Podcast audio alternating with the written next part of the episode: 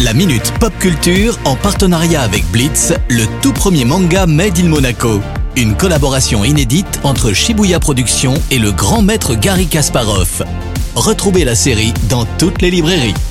Bonjour Cédric. Salut Eric, salut à tous. Et pour démarrer ce rendez-vous, tu reviens sur la carrière d'un acteur. Et oui, hein, comme tu le sais, Checky Cario se verra remettre la nymphe de cristal au prochain festival télé de Monaco qui débute la semaine prochaine. Alors c'est donc l'occasion d'en parler car je trouve tout simplement bah, qu'on n'en parle pas assez. C'est pas faux. Alors super transition, merci Eric pour cette célèbre phrase de Perceval dans Camelot, car bien sûr Checky a joué quelques épisodes dans la série d'Alexandre Astier, mais les fans de pop culture le connaissent principalement pour ses rôles dans des films cultes comme Nikita, Doberman, Bad Boys ou encore GoldenEye. Effectivement, c'est une carrière bien remplie. Yes, hein, et il a même joué dans l'adaptation ciné du jeu vidéo Wing Commanders et surtout celle du manga Crying Freeman aux côtés de Marc Dacascos. Alors le film était réalisé par Christopher Gantz et il est sorti en 95. Et oui, c'était vraiment la classe Crying Freeman, même si là, évidemment, on vient de perdre tous les jeunes auditeurs de la station. Ça sent bon la vieille cassette VHS tout ça.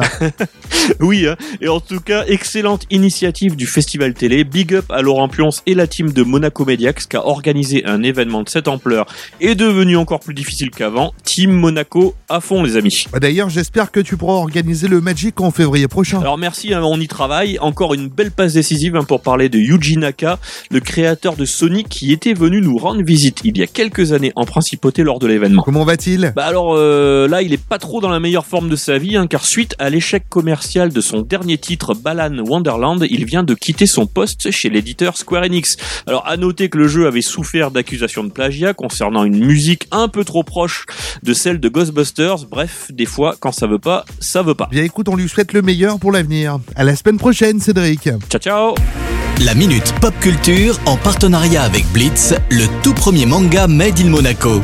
Une collaboration inédite entre Shibuya Productions et le grand maître Gary Kasparov.